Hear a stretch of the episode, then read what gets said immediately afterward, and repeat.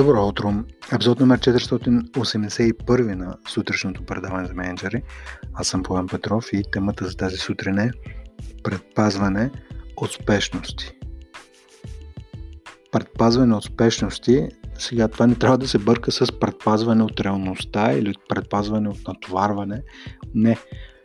Едно от най-важните ви задачи като ръководител на екип е да създадете среда, в която хората са ангажирани, нали, отдадени на работата си. Почти е невъзможно да бъдат отдаден, човек да бъде отдаден на, на, на работата си, ако не е бил въвлечен и не е прекарано достатъчно време в това да вникне, да разбере как, каква е задачата, какво, а, откъде идва, примерно, изискването да се стартира определен проект, каква е визията, крайната цел. Тоест, ако не се преминат през а, тези фази, ще попадате в ситуация, в която спешно нещо трябва да се направи, т.е. спешно определен проект да се задейства, което най-вероятно означава, че спешно хората трябва да си оставят нещата, които в момента вършат и спешно да се фокусират върху нещата, които правите. И познайте какво се получава. От спешност на спешност в един момент се получава една а, умора. Да не говорим за това, че когато нещо се прави спешно, то почти никога не е качествено. Почти никога. И нещо повече, това а, действително не е някакво така създаване на изкуствена хармония или изкуствена оранжерийна среда за вашите хора, ако ги предпазвате от спешности. Не. Напротив, това е всъщност най-добрата защита за вашите клиенти.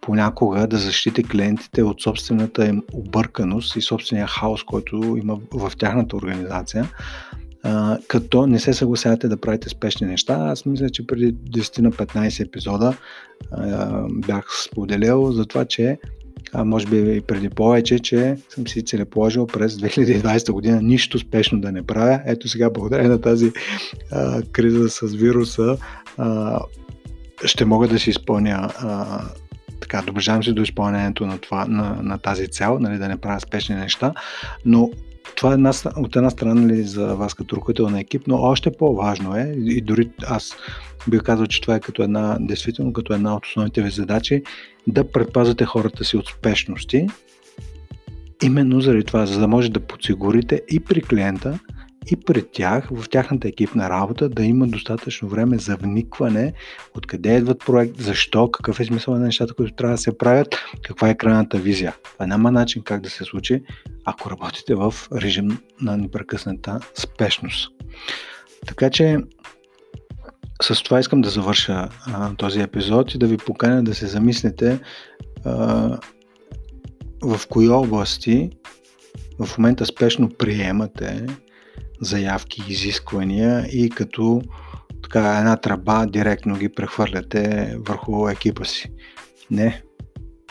Ако искате да се свършат нещата както трябва, трябва да предпазите екипа си от спешност. И това в никакъв случай не означава, че никога няма да има нещо, което трябва да се свърши спешно. Естествено, че ще има такива неща, където трябва да се е, преподредят приоритетите, но целта ми на този епизод е просто да ви насоча вниманието към нещо, което е възможно да не сте се замислили, а именно, че предпазването успешност е една от вашите основни задачи.